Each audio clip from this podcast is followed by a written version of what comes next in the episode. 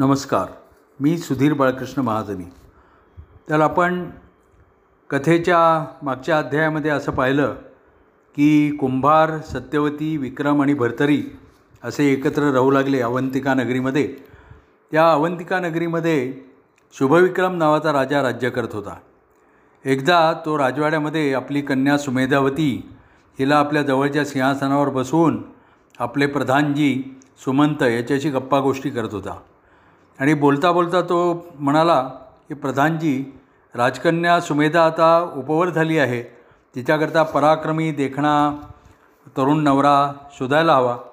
तेव्हा राजकन्या लज्जित होऊन आपल्या महालात निघून गेली आणि प्रधान सुमंत म्हणाला की आपल्या परंपरेप्रमाणे आपण हत्तीच्या सोंडेत माळ देऊया आणि हत्ती ज्याच्या गळ्यात माळ घालेल त्याला आपण जावई करून घेऊ, किंवा प्रजेला ही गोष्ट पसंत पडेल. राजाला ती कल्पना पटली. मग दुसऱ्या दिवशी दवंडी पिटली गेली की राजा आपल्या आपली कन्या सुमेधावती हिचा विवाह करणार आहे आणि हत्ती ज्याच्या गळ्यात माळ घालील त्याला तो आपली कन्या सुमेधावती देणार आहे. तर सर्व नगरी अशी उत्साहामध्ये होती. नाना प्रकारांनी शृंग शृंगारलेला एक प्रचंड गजराज मुख्य मार्गावरून फिरत होता. त्याच्या तोंडेमध्ये तोंडामध्ये त्याच्या सोंडेत एक पुष्पमाला होती आणि सर्वजण उत्सुकतेने पाहत होते. आणि काही काही असे होतकरू सुंदर पराक्रमी तरुण मुद्दाम त्या गजराजाच्या समोर येत होते. आणि राणीवशात तर सुमेधावतीच्या मनामध्ये मोठी खळबळ उडाली होती की का हत्ती आता कोणाच्या गळ्यात माळ घालील, अशी तिला सारखी उत्कंठा आणि भीती होती. तिकडे हत्ती अगदी वेशीपर्यंत गेला तरी पण त्याला कोणी काही भाग्यवान पुरुष दिसला नाही. मग तो जकात चौकीजवळ आला आणि तेव्हा तो थबकला आणि सोंड वर करून जकात चौकीकडे बघू लागला. आता हत्तीच्या मागून स्वतः राजा येत होता. त्याने मग सर्व सेवकांना खाली उतरायला सांगितलं आणि हत्ती तसाच उभा होता. भरतरी उतरला, त्याच्या मागून विक्रम उतरला आणि लगेच हत्ती पुढे सरकला आणि सोंड खाली करून त्यांनी विक्रमाच्या गळ्यामध्ये माळ घातली. आणि परत सुंड उभं सोंड उंच करून एक चित्कार केला. तेव्हा सगळीकडे जय जयकार झाला. आणि विक्रम तर अगदी भांबावून गेला होता. भरतरीने त्याला प्रेमाने मिठी मारली आणि सर्वजण त्याच्याभोवती जमा झाले. विक्रमाने पटकन वाकून राजाला नमस्कार केला. राजाने त्याला विचारलं, तुझं नाव काय? तो म्हणाला विक्रम. राजा म्हणाला, माझंच नाव आहे. आणि मग वाद्यांचे गजर सुरू झाले आणि विक्रमाचे सगळे सहकारी आनंदित झाले होते. मग मोठ्या थाटाने विक्रमाला राजमंडपात नेलं. इकडे भरतरी धावतच घरी गेला आणि त्याने विक्रमाच्या आईला आणि वृद्ध तम कमठाला हा सर्व प्रकार सांगितला. आता आपल्याला राजवाड्यामध्ये जावं लागणार म्हणून त्या विचाऱ्या कुंभारांनी जरा बऱ्यापैकी कपडे घातले. तेव्हा राजाने जेव्हा विक्रमाच्या जातीची चौकशी केली तेव्हा त्याला कळलं की तो कुंभाराकडे राहतो. त्याला ते काही उचित वाटेना. म्हणजे हत्तीने भलत्याच गळ्यात म माळ घातली आणि राजा आता काय करतो आहे बघूया असं तर असं लोक म्हणतील. कुंभाराच्या मु म्हणजे मुलाला त्या विक्रमाला मुलगी दिली तर असं राजाला वाटलं. म्हणून मग कुंभ कमाठा कमठाला बोलवण्याआधी प्रधानाने कम विक्रमाच्या सहकार्याला विचारून घेतलं होतं, पण कोणालाच तो काही सांगता आलं नाही. आणि मग कमठ राजमंडपामध्ये आला आणि सर्वजण तेव्हा बोलतच होते. त्याला पाहताच राजाने विचारलं की विक्रम, तेव्हा त्याने सांगितलं की महाराज, विक्रम हा माझा मुलगा नाही आहे. सत्यवती ही जी सत्यवर्मा महाराजांची कन्या आहे, मथुरेची राजकन्या, ती त्याची आई आहे. अच्छा, म्हणजे विक्रम राजघराण्यातलाच आहे? राजाने विचारलं. होय, त्या सत्यवतीला मी मुलगी माईल मानली आहे आणि त्याचं कारण असं की मग सगळं आता मी तुम्हाला सभेमध्ये न सांगता एकांतामध्ये सांगतो. आणि मग राजाने प्रधानाला खुणावलं आणि मग कमठानी त्या राजाला सगळं सगळी कथा सांगितली. आणि तेव्हा प्रजाजन आता काही संशय घेणार नाहीत म्हणून राजाला आनंद झाला आणि विक्रमाला जावई करून घ्यायचं त्याने आता जाहीर करून टाकलं.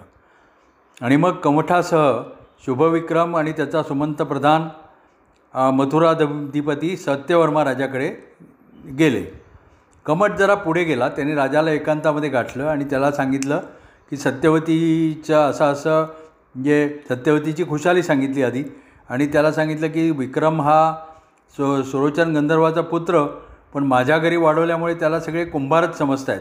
आणि अवंतीचे राजे आणि त्यांचा प्रधान आले आहेत आणि ते आता तुम्हाला भेटतील आणि ते मुद्दाम या ठिकाणी चौकशी करायला आलेत, कारण राजा आपली मुलगी त्याला देणार आहे. मग राजाने कमठाकडून सर्व माहिती विचारून घेतली. तेवढ्यामध्ये शुभविक्रम राजे आल्याची वर्दी आली आणि मग दोघी दोन्ही भूपती एकमेकाला भेटले, एकमेकाचे नजराणे स्वीकारले आणि मग सत्यवती ही आपली मुलगी आणि विक्रम हाच बा आपला नातू आणि सुजो सुरोचन गंधर्व हा त्याचा पिता, हे सर्व त्यांनी शुभविक्रमाला सांगितलं. त्यावेळेस संपूर्ण संशय फुटला, संशय दूर झाला आणि राजा अवंतीला जायला निघाला आणि सत्यवर्मा पण अवंतीला आला. मग त्या दोघांनी सत्यवतीची भेट घेतली तेव्हा सगळ्यांना खूप आनंद झाला. मग मथुरा नगरीचा अर्धर म राज्य सत्यवर्मानी विक्रमाला दिलं आणि विक्रमाला राज्याभिषेक झाला आणि सुमेधावतीचा त्याच्या त्याच्याशी विवाह झाला.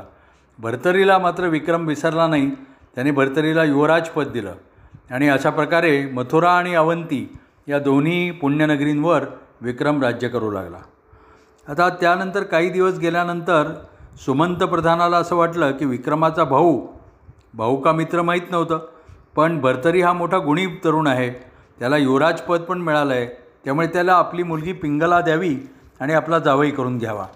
ती गोष्ट त्यांनी सगळ्यांना सांगितली, शुभविक्रम विक्रम वगैरे यांना.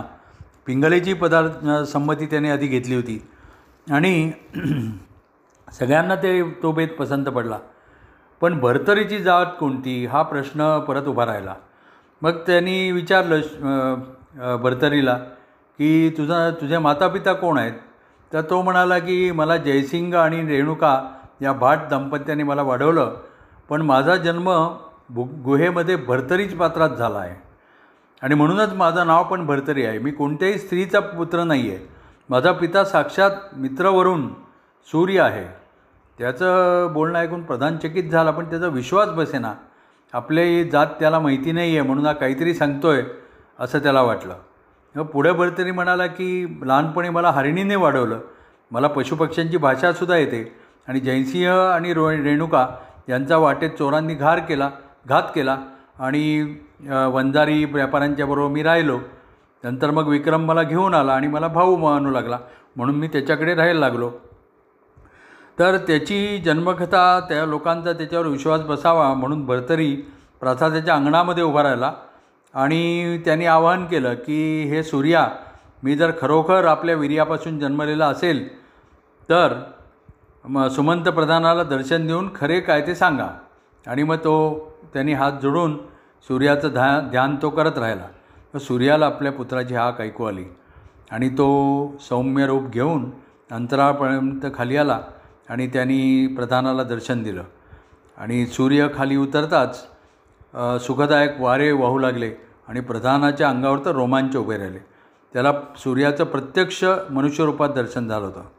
आणि मग सूर्य म्हणाला की भरतरी हा ध्रुमिल नारायण ऋषी आहे, त्याचा देह मीच माझ्या अंशापासून निर्माण केला आहे, त्याबद्दल तू शंका घेऊ नकोस.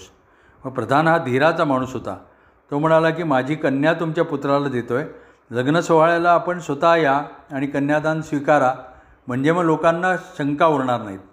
तेव्हा तो म्हणाला छे सुमंता. सूर्य म्हणाला मा मी पृथ्वीवर आलो तर माझा दाह कोणाला सहन होणार नाही आणि म्हणून मी काय करीन की सुरोचन गंधर्वाला लग्नासाठी पाठवीन आणि विवाह होताना देवतांकडून आकाशातून पुष्पवृष्टी करवीन, म्हणजे सगळ्यांची शंका पिटेल. मग प्रधानाचं समाधान झालं तेव्हा सूर्य मग अंतर्धान पावला. आणि मग पिंगळे पिंगलेचा विवाह सोहळा मोठ्या थाटात झाला. सुरोचन गंधर्व स्वतः सीमांत पूजनापासून आला होता. सोहळा पाच दिवस चालला होता. स गंधर्व सत्यवतीला भेटला तेव्हा तिला खूप आनंद झाला. मंगलाष्टक म्हणताना आकाशातून पुष्पवृष्टी झाली आणि मग प्रजेला, मथुरा आणि अवंती या राज्यातील सर्व प्रजाजनांना असं जाणवलं की भरतरी आणि विक्रम हे दिव्य देहधारी महात्मे आहेत, म्हणून त्यांना अगदी आनंदाचं उदाहरण आलं. आणि गंधर्व सुरोचन अवंती नगरीमध्ये महिनाभर राहिला आणि मग त्याच्या ठिकाणी गेला. आता इकडे काय झालं, भरतरी आणि पंग पिंगला यांचा संसार सुरू झाला आणि पिंगलेशिवाय भरतरीला मुळीच चैन पडायचा नाही. राज्यकारभार करायच्या आधी पण तो तिच्या सुंदर मुखाचं अवलोकन करायचा आणि मगच त्याच्या स राज्यसभेमध्ये जायचा. तर त्यांची प्रीती ही दिव्य होती, पण भरतरीच्या अवतार कार्याला या मायामोहामुळे मोठा व्यत्यय येत होता. म्हणून आता पुढे काय झालं ते आपण नंतर पाहू. नमस्कार, धन्यवाद.